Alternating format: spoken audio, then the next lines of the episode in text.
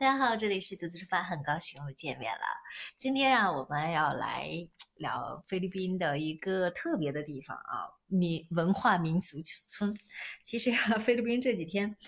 因为前一段写论文真的是写的都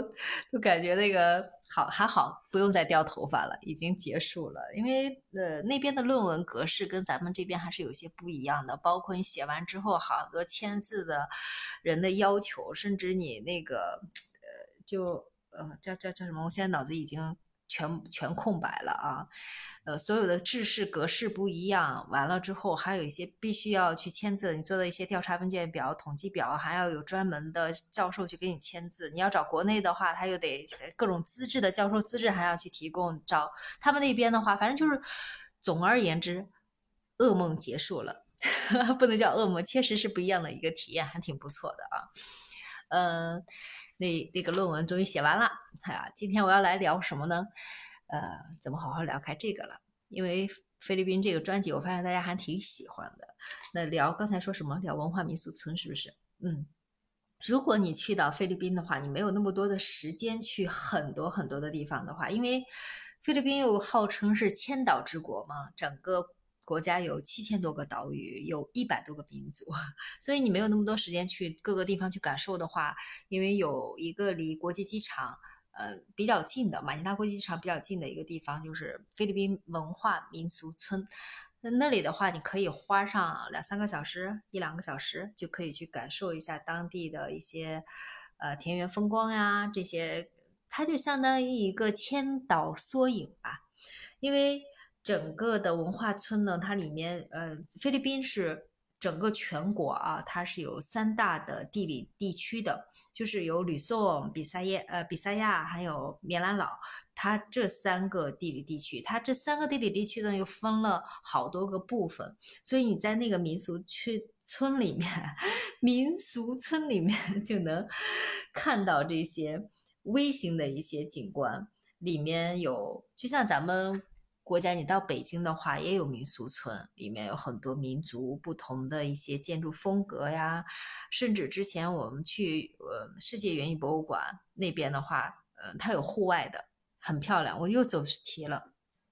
我就是跟你讲一下，就是北京那个叫什么，就叫世界那个什么吧，有各个国家不同的一个园区，还有各个咱们国家各省之间不同的园区，有很多国家的那种建筑风格，包括里面的工作人员都是的。我有一年去参加的话，里面还有一些游览的节目，像定期有意大利那边的呀，俄罗斯那边啊等等，这些就是他们会有就是甚至还有交响乐的要演出，反正就是规模很大。在北京的那个叫什么呀，大家如果感兴趣的话可以私信我查一下告诉大家啊。他那个平常那个大的园区里面举办不同的活动。我再说到这个印度的这个不是印度的这个，不好意思，因为我看了一个印度专辑，我刚分享完印度的，再聊这个菲律宾的这个民俗村。菲律宾的这个民俗村呀，它整个就相当于一个公园。你去到公园里面的话，你可以看到不同的那种风土民情的建筑风格的啊。你比如说吕宋景区的话，你去到那里就能看到一些水牛很悠闲自得的在田地里去吃草，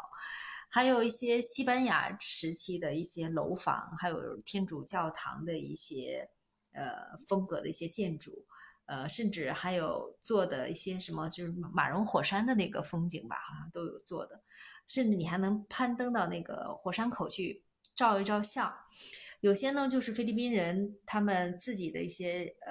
就2层的那个骑楼建筑的，就是楼上可以住人呀，室内还可以有一些用地毯，用椰子制成的那种窗帘呀、地毯等等，吊灯啊，这些都是由椰子制品去做的，椰壳的雕刻品。屋里呢还摆放了很多也是用椰子做的啊，就是这种骑楼里面就摆放了各种各样椰子做的鞋子、椰子做的包包等等，反正就是你就能感觉到椰树就是菲律宾人生命树的强烈印象。那一说到这个椰树，我就再闲聊2句。朋友不是现在在薄荷岛那边他们建那个度假村嘛，就是建度假村的话，大片的面积里面就会有一些椰树，有的椰树时间还比较长，特别高，你要砍一个那个椰树，因为它要建，有一些地方的话砍的话你要去申报我要砍哪棵椰树，因为它的时间比较长，砍的椰树太高了，光底下的根你刨根有时候得刨一两个礼拜，就是他们本身的工作效率会比较低，再一个就是那个椰树比较高，你需要人上去一节一节一节的，所以就是可见这个椰树在菲律宾啊是非常常见的，所以这个椰树制品在菲律宾真的是被做出了各种各样的一些艺术品，深刻的融入到他们当地的人的生活，还有一些像出口的一些工艺品啊，都是用这个椰子，就是生命之树嘛。刚才聊到了什么吕宋区是不是，还有比萨亚区呢，在那里的话你就有很多的那种村落的建筑，就是像什么那种茅草屋啊做的那种古木笼盖呀、像远处看很干净，像一个一个的小座的别墅一样，还有就是反正各种各样的吧。那里还有一些苏武岛麦哲伦十字架亭啊，他们把那些历史遗迹也浓缩到那边建在那里了。再有就是棉兰老的一些观景区，它主要分为三个部分啊，现在不知道有没有其他的一些变化。棉兰老那边的话就是一些独木舟，你可以去租上一个游览，那还有不错的，到处都有椰林，还有清真寺呀，还有那种就是怎么说呢，去到那里的话你就可以各种体验，去逛一逛工艺品啊，看看不同的建筑，甚至你还能有演出，你还可以去看看一些什么竹竿舞呀，甚至还能到酋长的住所里面去看一看呀，看看家具的布置呀什么的啊，还能有一些村落的一些建筑啊，什么高山族村落的一些建筑在那里面也能看到，甚至呢他们还让一些高山族人真的就住在那里，他们日常生活你就能看到，亲自去观察一下他们那种淳朴的生活。甚至他们还有一个就是水族馆，里面有各种各样比较珍贵的热带鱼，珍贵的一些比较奇特的一些鱼，什么玳瑁呀、海龟呀，还有这些的都比较多。反正去到那里你就花上2-3个小时吧，慢慢的逛，然后有供参观的，有供可以买的，还能供体验的，还能有观看的一些节目，能互动的这些，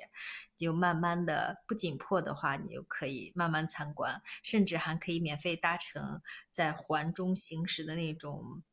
吉普尼车啊，可以坐在那里慢慢的一个村庄到另外一个村庄一个乘车去欣赏那种景色，喜欢的话你就可以下来然后游览一些，然后到时候再坐上。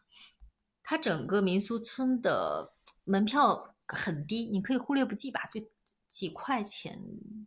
差不多人民币吧这样子。所以去到那里的话，因为它离国际机场跟前挺近的，所以如果大家有机会的话可以去一下感受一下。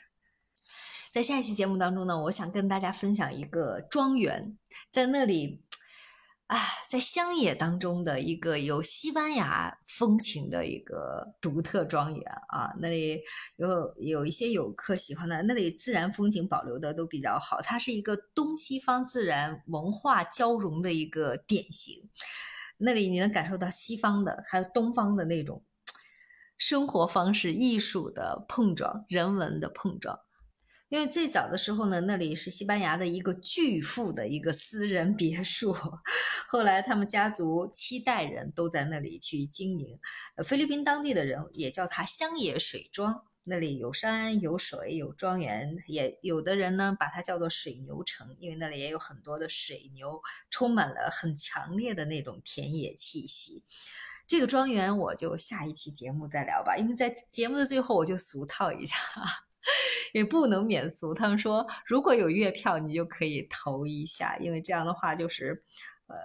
那个叫什么西马呀，就是要把这个当成什么的一个指标吧，就跟大家来分享，反正就是大家喜欢的。因为这个乡野，我为什么要说那个庄园上的那个乡野这不能叫校园庄园吧，西班牙庄园的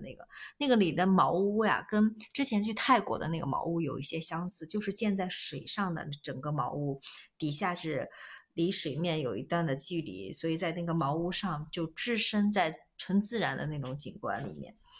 好吧，那我这期节目就先到这里了，我们下期节目再见。